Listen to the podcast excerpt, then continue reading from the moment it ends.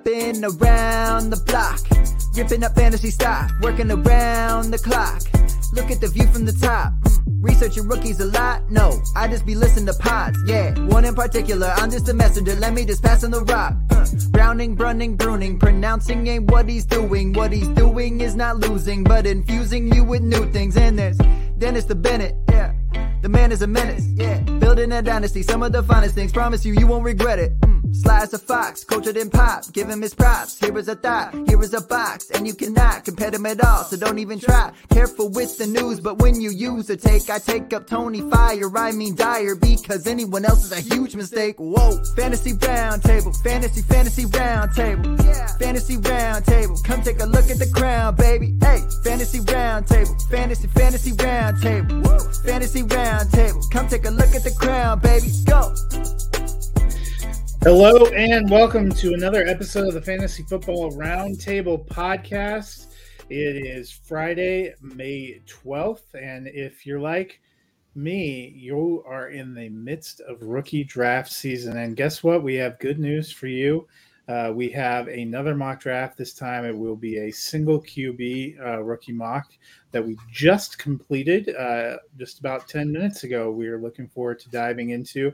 We're also going to touch on the schedule release. But first, Dennis, I think I am currently in seven active rookie drafts. How about you? I am only in three, but in one of them, I have it's a 16 team, five five rounds. I have um, the 516 is the only pick I have as the defending champion. All my other stuff, yeah, another one. I was deep in the playoffs. I've got a third, a couple fourths, and a fifth.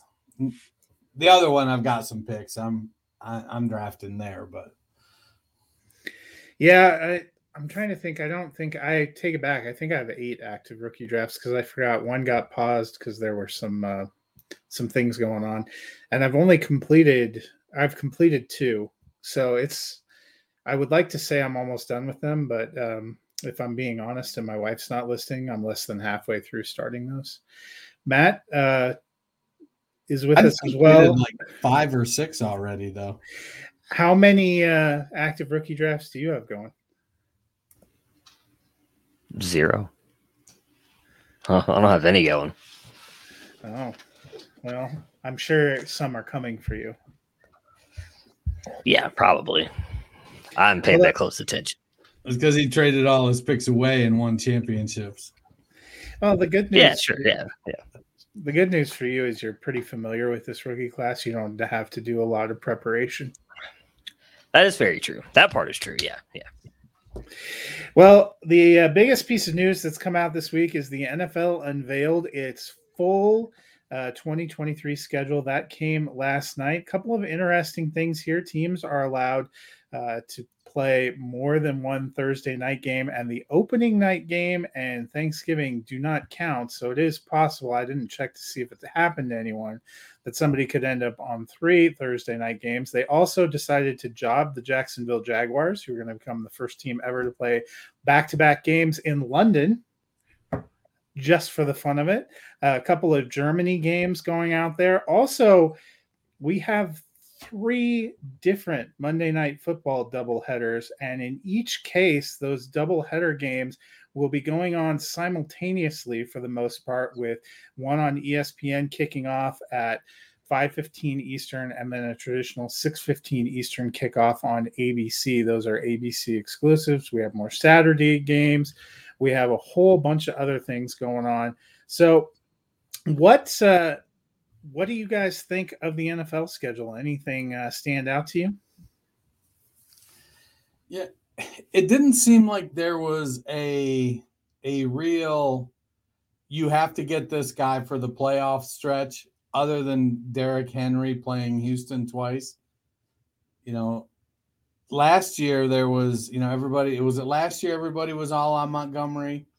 You know, this year it's it's a little bit like, well, all right, Cincinnati's playing Kansas City and whatnot. Well, Cincinnati's going to score a lot of points no matter who they play. So it's not like you were considering sitting Ja'Marr Chase or T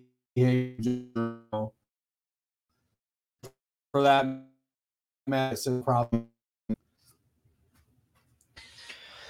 Yeah, I mean nothing major stood out for me. A lot of great matchups in week 17, so should hopefully make for like a really fun uh fantasy football finals, but outside of that, I mean I didn't I didn't dive too much into it. I mean, it's one of those things where right now it looks like everybody's going to be able to make it to the playoffs. Let's get through preseason and into the season, see who's actually available on these teams and what actually happens, and I'll, I'll kind of worry about it. But I, I, definitely like the double headers on on Monday night. That is one thing that I do find really cool. Um, mostly because it feels like sometimes on Monday nights we get some pretty bad games, and so hopefully one of the two will be good when that happens, and I'll be interested to see. I'm, I'm eh, kind of excited about the Black Friday game. I mean, as a, as a massive college fan, like I've always had football to watch on Friday nights because I'm watching college football rivalry weekend. So I don't remember what it's only one game, right? For the NFL, is there more than one? Yeah, Black Friday three on Thanksgiving, one on Black okay. Friday, and then they're going to have a majority of their slate on Christmas Eve with three day- games on Christmas Day, which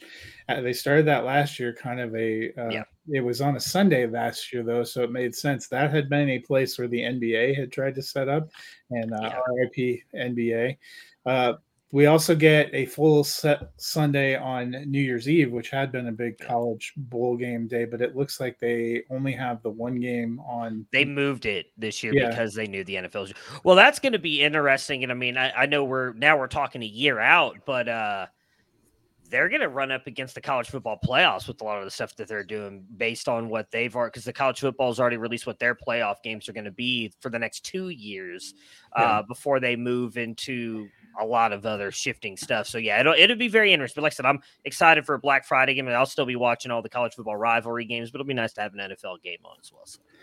So I think the big thing that always usually impacts uh, fantasy players the most is the bye week schedule. Bye weeks don't begin until week five. There are actually no buys in week eight. Um, which just felt a little random to me. And there are six in week seven, which ought to be uh, spectacular, including the Bengals, the Cowboys, and the Jets. Uh, Texans, Panthers, and Titans also off, but those are the three probably bigger fantasy ones. Then there are none in week 12, which is Thanksgiving week, which is typical. But week 13, which is now kind of that last week of the regular season, for many fantasy leagues, they have six teams on a bye, including the Ravens, the Bills, the Bears, the Raiders, the Vikings, and the Giants. So, doing you no favors if you're trying to make it into the fantasy playoffs. They only have two teams on bye in week 14, which is going to be usually where playoffs are starting now uh, for the people that are trying to avoid that week 18. And that is the uh, Commanders and Cardinals, which actually felt a little bit better to me. Um, felt like yeah, two years in a row. Yeah yeah, two years in a row you lost Jonathan Taylor for the first week of the playoffs. So this feels like a little bit better. Um, but did you guys have any uh, thoughts about bye weeks? Just a thing we're going to have to live with. The week 13, seeing the teams that they had punched out and that there's six of them felt a little bit cruel. Yeah, that's that's going to be a challenge. Like most playoffs, unless you're running two week playoffs, are, are going to go weeks 15, 16, 17. But that's better, I think, than what last year it was the final game of the season where they had what didn't they have six teams on a bye in week 14 last year? Yeah. So it's a little bit better. And and then theoretically the teams they have on a bye in week 14. So you know, it's tough to, you know, if you're you're trying to mention you've got Lamar and Andrews and Allen Diggs and Fields and and Devontae Justin Jefferson Kirk Cousins. All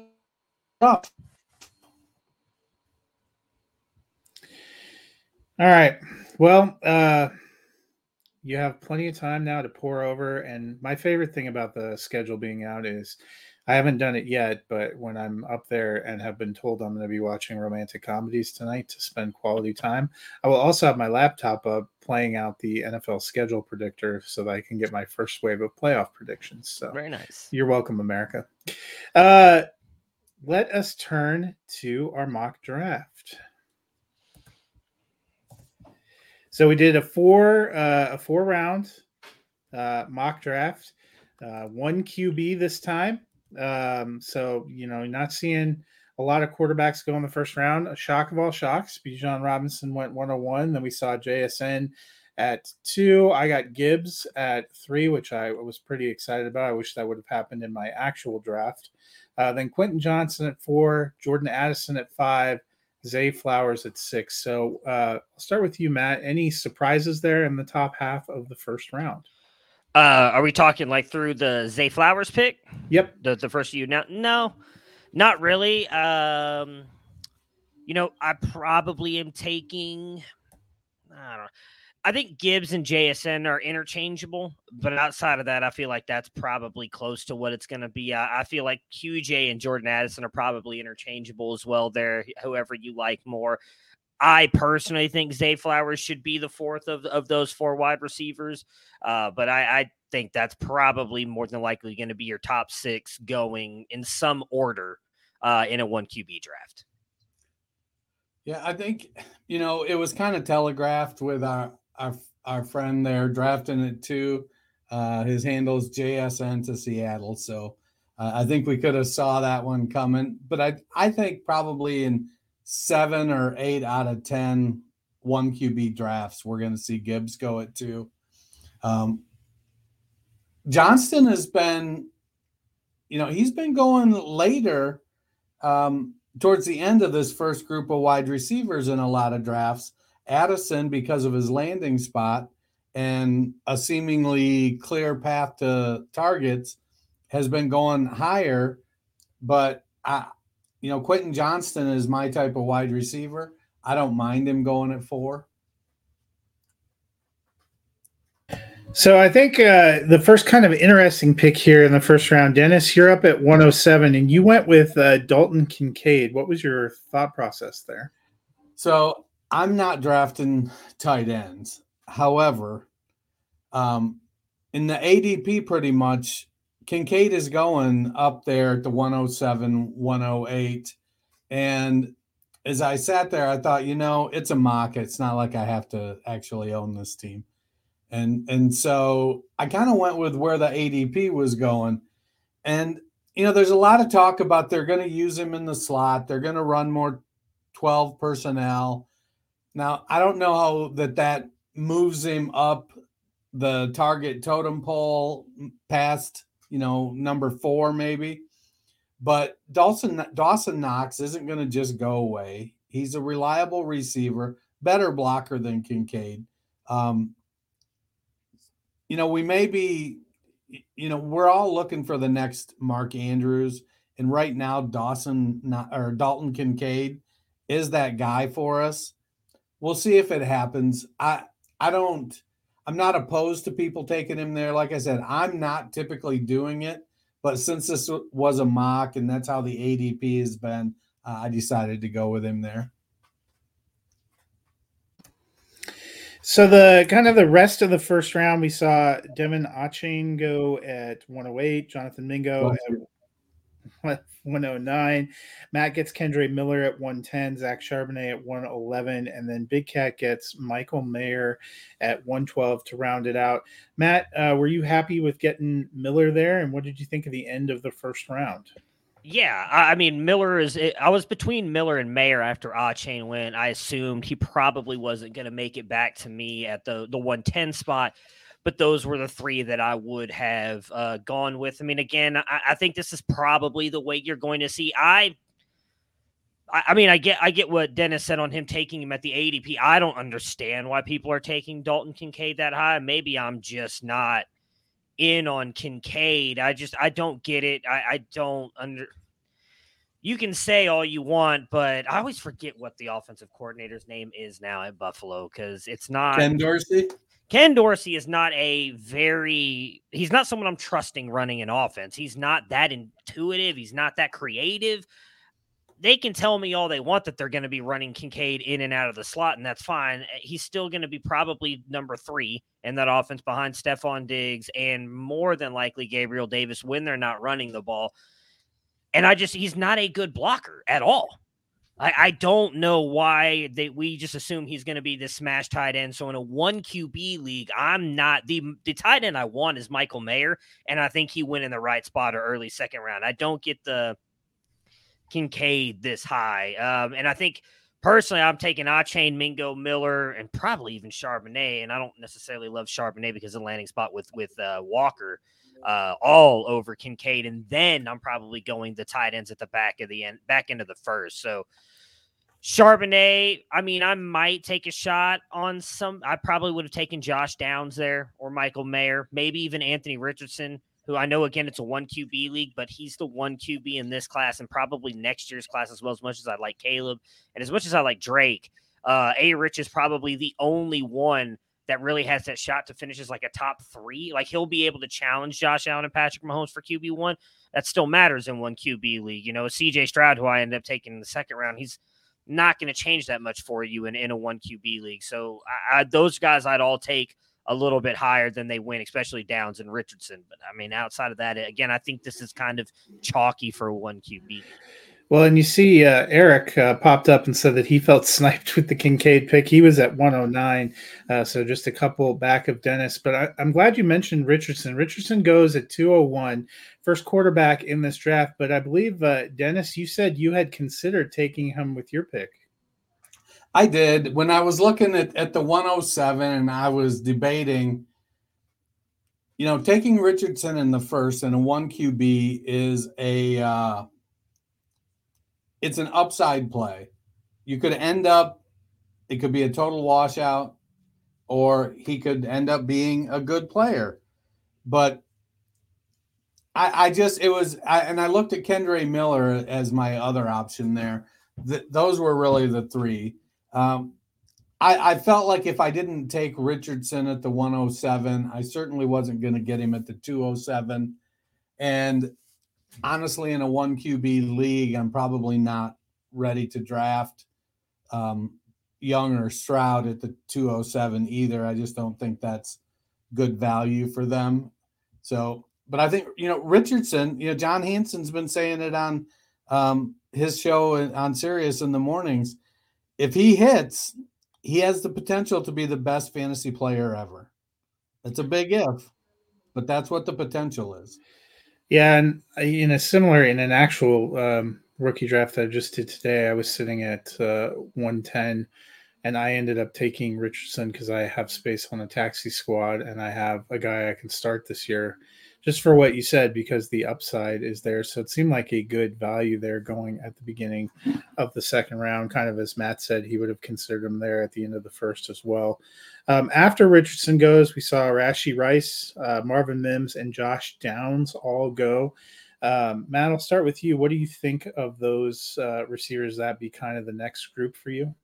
Yeah, again, I'd I'd take Josh Downs over Rice and Mims. Uh, no, I mean Mims. Actually, I'd take and Mims over Rice. I think Rice is getting pumped up due to the landing spot.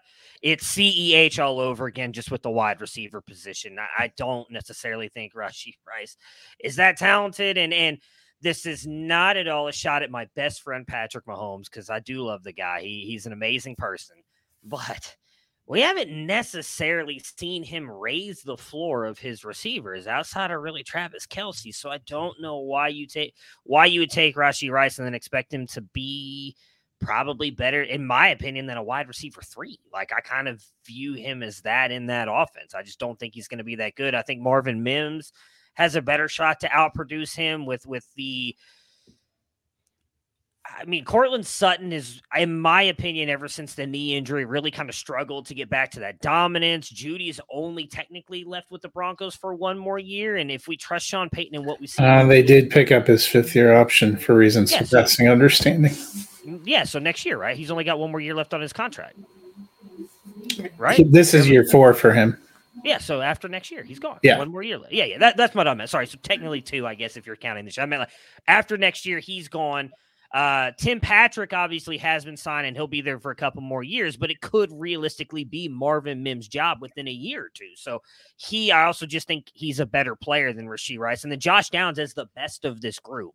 Uh, I understand that he's small And I do have a little bit of fear of him being paired with Anthony Richardson just because while I know Ricky Pearsall in college was his best target, who also played a lot out of the slot, he was also by far the best receiver on that team. Anthony Richardson is a guy who I think needs those. Uh, you know, Felix, who was in the comments, I don't know if he's still watching, has said a guy like Richardson will thrive with those big targets. Well, he's got two of them on the outside, and Alec Pearson, Michael Pittman. And if you go back to Shane Steichen's time with the Chargers, to the time he's been with the Eagles, he's always featured his outside wide receivers. It has never been the slot.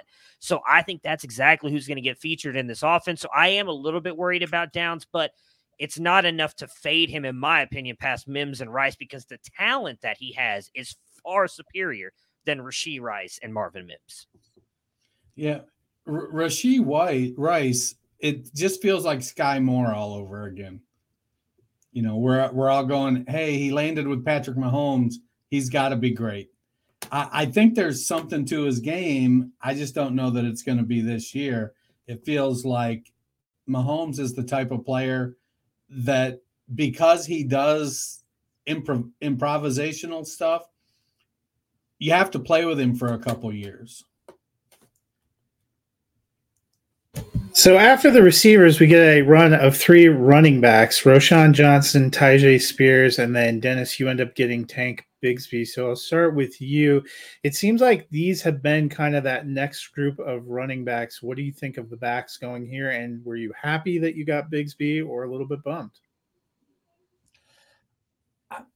I'm happy. I'm a Bigsby guy. I, you know, he was one of the top backs in yards after contact because that Auburn offensive line let a lot of defensive players into the backfield there at Auburn. Um, you know, Spears, he's a classic hashtag two to three year window guy because of that knee. Uh, I don't know. I I see a lot of people wanting to compare him to Frank Gore, who tore up his knee and then played for 20 years. I I don't know. It feels more like Jay Ajayi to me but we'll we'll see what happens. And honestly, if if it, if I had had the choice between Roschon and Bigsby there, it would have been a coin flip. I am a Bigsby guy, but one of the things I want to dig into a little more is like how athletically comparable are Roschon and David Montgomery. You know, Roschon ran the high four fives. You know, he's a bigger back. I, I think he brings a lot to the table and has the ability to be a three down back but much like Dave Montgomery, doesn't necessarily have the explosion uh, or the long speed. I have to look a little closer at like the 10 yard split and see does he have a little more explosion. Um, but I like Bigsby. I think Bigsby landed in a good spot. I think his skill set and Travis Etienne's skill set complement each other.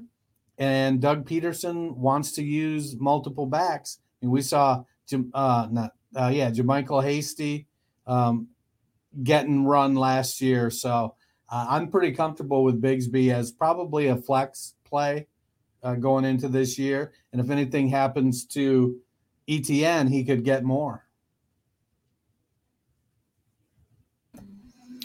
You have any thoughts about the the backs, Matt?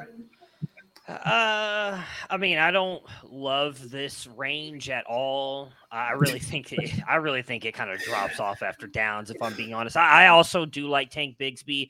Uh, we've just seen Pederson's offense ever since he he was in Philly. Even before that, when I think it was he the the offensive coordinator helped with the Chiefs like he's always had this two back set, and, and I do think Bigsby complements Etienne fairly well. I think he's going to be pro. I, I already have a bet in the books that Bigsby has a better rookie season than Roschon Johnson. I personally think Roschon Johnson is a glorified passing back. I, I know he shows flashes, but it's mm-hmm. never been consistent, and I just don't think that he's that talented of a back. Now, granted, he does have a, I guess, probably a better opportunity but I do think that Khalil Herbert and D'Onta Foreman are all, they're not super talented backs, but they are good. I just I I don't see the I think Roschon's getting propped up because of the landing spot, and everybody keeps saying, "Oh, well, he's going to be that fourth round back that everybody wants this year, like Dameon Pierce." I just don't think it's as wide open as it was it was for Dameon Pierce. I think he's getting boosted up a little bit too much because of that. I, I don't think he's uber talented Tyjae Spears, I mean, Dennis mentioned it. He's a two to three year back, and I think you're actually betting on years two and three because I still don't think he's going to be touching the ball that much with Derrick Henry. Uh, I would not. I, I, don't know who's comparing him to Frank Gore, uh, but you guys got to stop comparing these players to borderline Hall of Famers. Uh, there's only been one of one Frank Gore, and it's Frank Gore. Uh, you don't see players go out there who have no ACLs and shredded knees and continue to produce. It's very hard to do that. Frank Gore is one of one, so I would not make that comparison. Uh, I think if you're drafting Tyjae this early, you're betting on the downfall of Derrick Henry or an injury for him to do something because I just I don't see him having any value as long as Henry's healthy. Yeah, and it's interesting. You know, I mentioned I've done quite a few rookie drafts. And I don't know where he's been falling for you, but I've seen people even going for Spears at the end of round one, and I, I tend to feel more like you. I don't. Yeah, it's Darrynton Evans all over again. I mean, for those people who remembered him, I was he out of Appalachian State. I don't remember where he was yeah. out of, but yeah, I, I, everybody was taking him early because he was going to be the receiving down back to Derrick Henry's hammer roll, and Darrynton Evans is now a YouTuber and Twitch streamer. Like it, it's I look, I've been Derrick Henry. We've done. I think technically he's still on the Bears too. We have is he? I didn't know that. I, I actually want like he's very good at what he does. I'm not trying to knock him for being a YouTube dude's like making money off that. He's very good at what he does. I, I that was not meant as a knock if it came off that way. I we're almost at like 600 shows. I would say probably for 500 of them, I've been a Derrick Henry hater and telling you that he's going to downfall every single year, and he's yet to do it.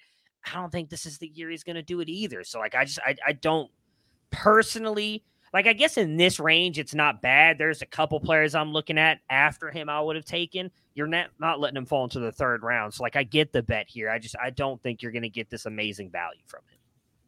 Well, we finished out the round. We got a couple more quarterbacks. Bryce Young went right after the running back run. Then we got Jalin Hyatt. Uh, you took CJ Stroud, as you mentioned earlier. Sam LaPorta, the third tight end off the board, goes at at 211. And then to close out the round, an interesting player in uh, Cedric Tillman, which is a guy I don't know about you, but in the rookie drafts that I've been in, he is going, his value is just bouncing everywhere. I know on draft night, Matt, you weren't in love with his landing spot. Do you like yeah. this spot for him in rookie drafts, or would you prefer to take a bet on him later? It's fine. I mean, he he falls in that pool of players that I think are, are right behind him. It really just depends on what you're looking for. Again, he's got the shot. I mean, I don't disagree when we did our draft stuff on campus to Canton. We had uh, Mike Valerie and I want to say Corey. I don't know if Corey was on with this when when I know Mike was. And you got Mike, and I believe uh, who else was on with us? Was it Alfred, Barnabas?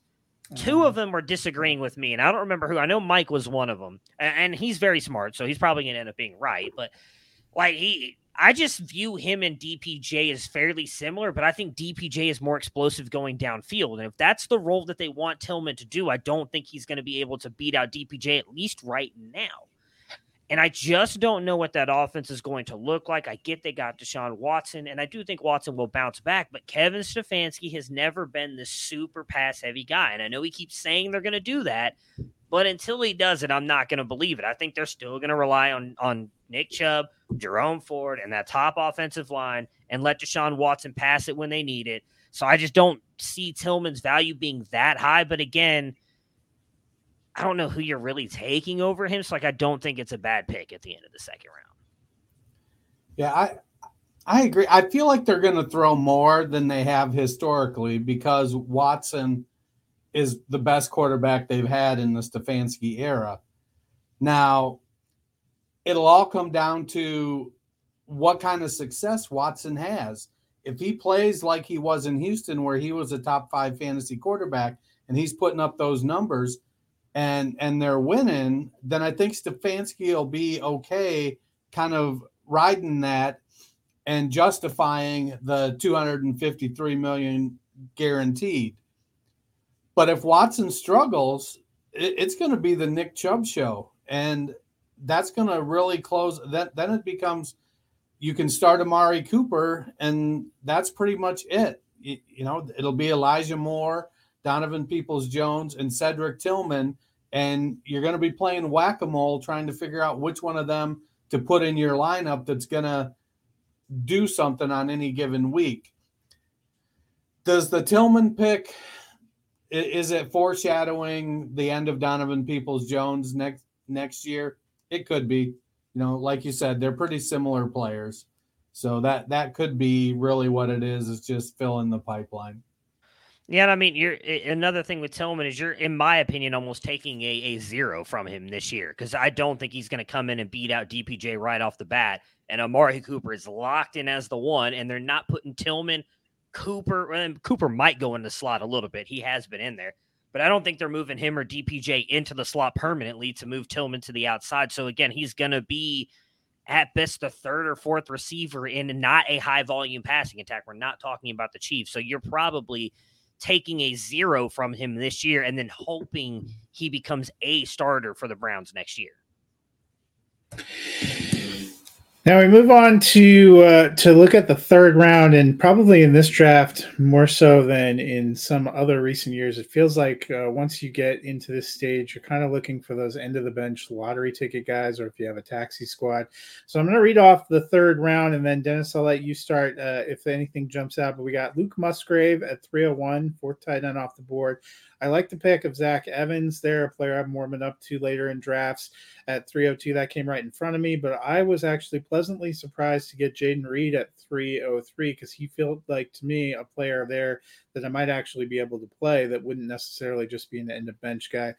304, we got Chase Brown. 305, Israel Abanikanda. Uh, 306, we got Darnell Washington. Dennis, you snagged DeWayne McBride at 307. Then we got Sean Boutte at 308. Will Levis, fourth quarterback off the board at 309 there. Matt, you got Tank Dell at 310. Then Eric Gray uh, from New York at 311. And Tyler Scott, the wide receiver for the Bears, to round out the round. So, Dennis, what uh, what picks stood out to you in that group? So, you know, we've we've talked a little bit about the Green Bay draft you know, they've dra- they drafted multiple receivers last year. They drafted Watson, Doubs, and Samori Toure. This year they drafted multiple receivers and they drafted Musgrave and Tucker Kraft. And I think we're all kind of on board that Musgrave is the Hayden Hurst and Kraft is the Mark Andrews. And so for us, we're looking at it and going, great, Danny Too Good. You can take Musgrave. Now, Musgrave, he's a pretty good tight end. This is a pretty good tight end class. Danny messaged me over on uh, um, Discord, and he said, you know, what he wanted to do was he has a tendency when he's drafting in rookie drafts, he wants to spread the draft out amongst the different positions. And if you look at his team, he went with Bijan, followed up with A. Rich, went with Musgrave, and then Parker Washington. Um, I feel that there were probably better options than Musgrave and Washington when he picked. But I'm also good with getting your guy if those are the guys you like, especially in the third and fourth round. Evans is an interesting one because he doesn't seem like he's got that dog in him. You know, his college career, he was a he was a bona fide stud coming out of high school. And in his college career, he just never seems to be able to hold off the competition even if they're only three stars. And then he goes to the Rams, where potentially he's got a path to opportunity because it, it, it almost seemed like uh, McVay was like, uh, Cam Akers, I hate your guts. And, and so, you know, is Evans going to be better than Ronnie Rivers? Uh, I don't think they still have Malcolm Brown. I don't know who the hell else is all there. So Evans potentially, if if Akers struggles, Evans has an opportunity. And then I don't know if you saw it on Twitter, but uh, uh, Matt Harmon was was talking about how he thinks, you know, by the end of the season, we could be looking at Jayden Reed as being the best receiver in Green Bay. And coming from Matt Harmon, that's some pretty, uh, pretty good praise. Like I mentioned earlier, I, I considered McBride at the 207. And so when he fell to the 307, that was a pretty easy pick for me. I figured McBride would be gone. Um, and I was kind of eyeing Will Levis at the 307. But when McBride was there, uh, there's a lot of chatter going on about Minnesota is going to cut Dalvin Cook. after June 1. They're they're just ready. They're waiting for his injury to be fully healed because you can't cut him while he's injured. And so it's going to be a post June 1 cut. Once he gets healthy, he's going to go somewhere and play for a contender. And they brought back Mattison on a, a pretty good contract. And McBride is a, a pretty good runner. He didn't catch the ball in college, but I don't know that they asked him to. Um, we saw that with Kenneth Walker last year that he wasn't used in the passing game, but when Seattle asked him to, he, he did an okay job. Maybe we'll see some of that with McBride, but McBride was a pretty dynamic runner. And so with him falling back to 307, I was pretty pleased with that. And and so I passed on Levis. Yeah, uh, so going through the board here, I mean, I wouldn't have taken Musgrave there. Uh, he is a very good tight end. He only played 18 games throughout his entire college career. He's just dealt with a lot of injuries. Not a good blocker. So you're you're solely expecting them to use him as a receiving tight end. And if I'm being honest, I don't think he's better than Tucker Kraft at that. So like I I, I don't know that I'd put him I, get the comparison of the Hayden Hurst and, and Mark Andrews thing. I, I, just don't know that either because Tucker Kraft is not a great blocker either. So I'm very intrigued to see how Green Bay uses those guys. I love the Zach Evans pick. Uh, you know, uh, I don't know where this narrative has come from that Zach Evans was not productive in college. Like he was very good when he was on the field the he was beat he was not beat out by Kendre Miller. He left the team because the head coach got fired. If you actually look at what Kendre Miller did, he could barely get 50 yards rushing when Zach Evans was on the field. He was not better than him. Then he qu- didn't necessarily quit the team. He said that he wasn't playing anymore, along with, I believe it was 12 other players on the TCU team when the team just decided to fire Gary Patterson, said he was not playing anymore. He did transfer to Ole Miss, where he openly stated he is not going to be the main running back because he's saving himself for the NFL. That might have been the bad decision because now everybody's hating on him for Quinshon Judkins playing better than him. I just I, I don't get the hate for him. I think he's a very very talented running back. Does he have some off field stuff? Sure. And I think he landed in the perfect landing spots, the perfect system for him as well, with some of the out, outside run zone schemes that they use. Sean McVay is a brilliant mind. He's better than Kyren Williams. He's better than Ronnie Rivers. And at this point in his career, I think he's better than Cam Akers, who unfortunately just seems to. I don't know if he's fully recovered from the Achilles tear. I mean, we, uh, we've talked about it before with D'Onta Foreman. Like, I think it takes a couple years to bounce back from that because Foreman's looked good, and it took him two or three years to get back to that. So maybe we'll get to see Cam Akers be good in a year or so, but he has been very up and down. I think Evans has a shot to be. I am not going to call him as an RB one or probably even an, a, a high end RB two, but could he finish as RB twenty four or a high end RB three? Absolutely, because he's a very talented back. I do agree with uh, what you guys have said on Jayden Reed. I don't know that he'll be the best wide receiver in Green Bay that Matt Harmon said, but he's clearly going to be in the slot role. We'll see how well that thrives again. I think the big question you have to have for Green Bay is what Jordan Love is going to be. I think that's the only thing that could hold him back. Outside of that, I mean, I love the pick of Kayshon Boutte. You know, we, again, we talked about no the we don't actually know what his injury was. A lot of people in the community truly believe it was an Achilles injury because he had had multiple surgeries on it, and you just don't really have to do that with just a, a fractured ankle, which I believe is what some people have come out and said it was. So I, I do think it's an Achilles, and if he's able to bounce back to what he was as a true freshman, uh, he's going to be outstanding, I think, in the NFL. And the room is wide open. There's not a single wide receiver in New England, in my opinion, that is better than Kayshon Boutte. Uh, and I honestly just took Tank Dell to pair him with CJ Stroud. I, I figured why not try and get the double up there, um, see if that helps me at all. I don't get the Darnell Washington pick at all.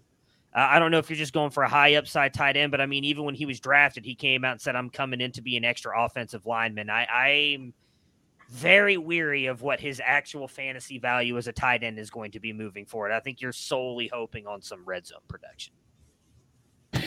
Yeah, that kind of leads us into the fourth fourth round. I'll read off the selections here, and then um, I'll let you start, Matt, uh, with any thoughts. But we got Parker Washington, as was mentioned, goes four one. Hendon Hooker, fifth QB off the board, goes at four oh two.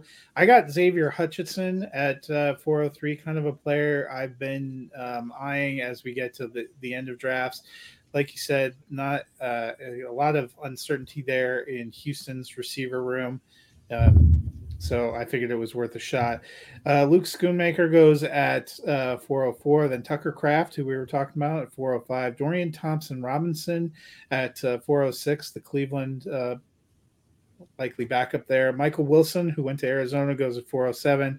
Evan Hull at 408. Sean Tucker, who was signed as a UDFA by the Buccaneers at 409. Will Mallory, uh, Matt, you got him at 410. Then Puka Nacua at 411. And Mo Ibrahim, who I believe went to Detroit, right, as an undrafted free agent, uh, yeah. is yeah. at 412.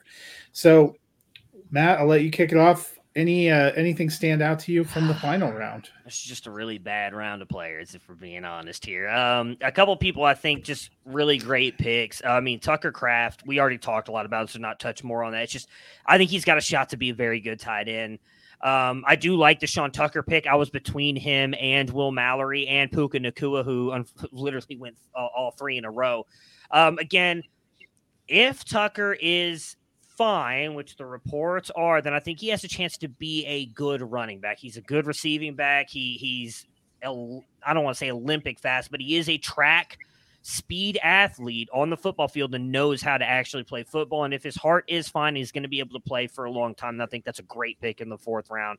Uh, I took Will Mallory just solely based on, again, Shane Steichen, the way he likes to use tight ends, and, and Will Mallory's upside. We didn't get to see a lot of it in college because he was injured a lot, but his upside is those of like a Greg Olsen, a Jordan Cameron. So I, I just took a bet on that. And then I like the Puka Nacua pick in the fourth round specifically because, again, he's going to a team with a wide receiver room that is wide open outside of Cooper Kupp And we don't know what that offense is going to be this year. So he he might have a chance to be a player that you might actually start at sometimes for the for the Los Angeles Rams. And, and again, if he doesn't end up working out, then you just cut him next year. It's a fourth round pick. But I, I, all those picks I thought were were very good picks in the fourth round. All guys who I think have a shot to go pretty or have a chance to produce for you a little bit this year and, and show some of their upside. Yeah, round four, it's it's like the fantasy football version of Powerball. Uh, you know, I had said earlier I I would have taken Hutchinson or Wilson both over uh, Parker Washington but Parker Washington is a guy that re- kind of reminds me a little bit of Adam Thielen in that he's going to come in. He's a he, there's no expectations, and he's just a hard ass worker, and he's going to go in there and he's going to play special teams. And when the opportunity arises, we saw it at Penn State. He'll just make plays. Does he have the raw talent? No, to be frank, but a lot of these guys, when they get the opportunity, they overcome that. So when I didn't take Levis, I was holding out hope that Hooker might fall to me at the 407.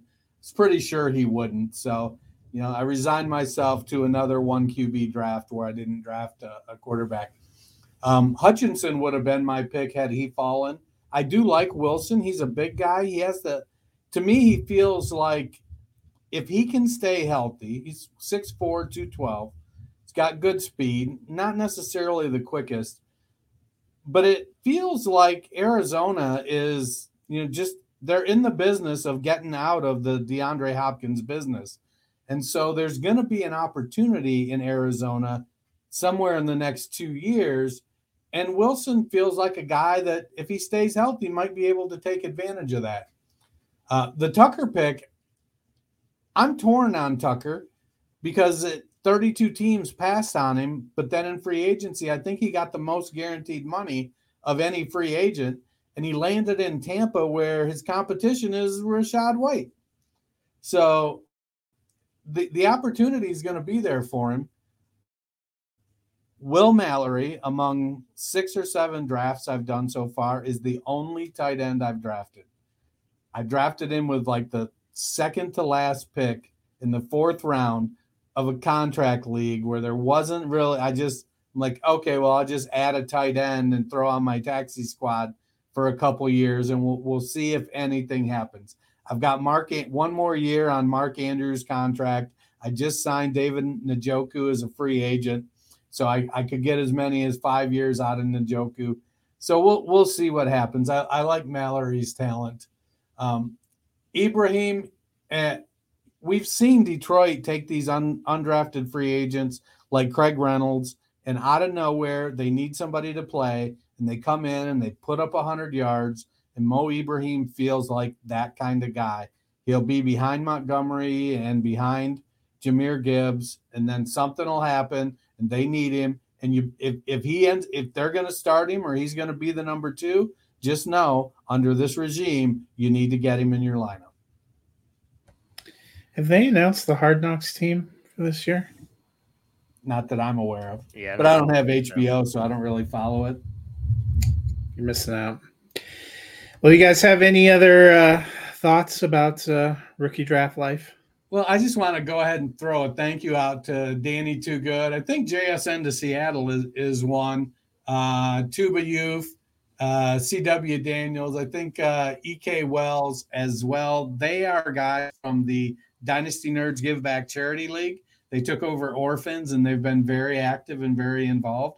And I just want to say thanks to those guys. We've completed five dispersal drafts. We've got the other league filled, but one of the drafters is kind of out of the loop till the end of the month. So we're not drafting that final one. But uh, so far, we've raised close to $1,200 with just under 60% of the people making their donations so far. So I'm pretty excited. Thank you guys for hopping in the mock and watching the show and helping us out.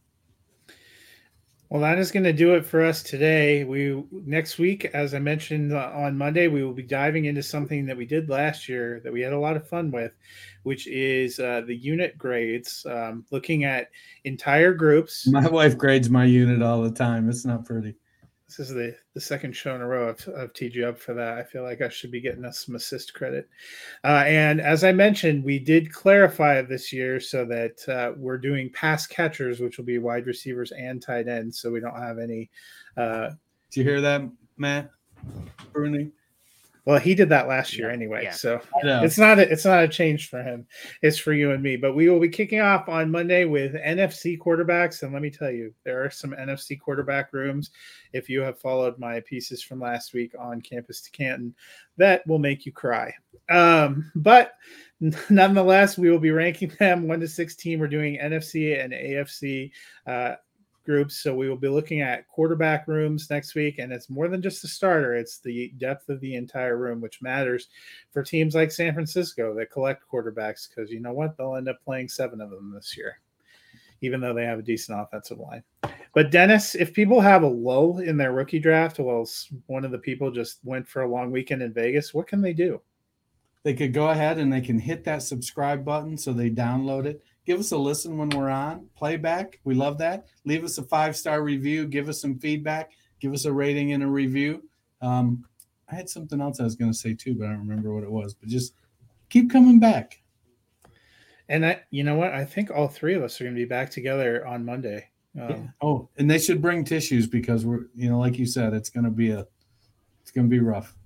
Yeah, there are some there are some dubious depth charts in the NFC. I'm just going to put it that way. Uh, until then, guys, have a great weekend.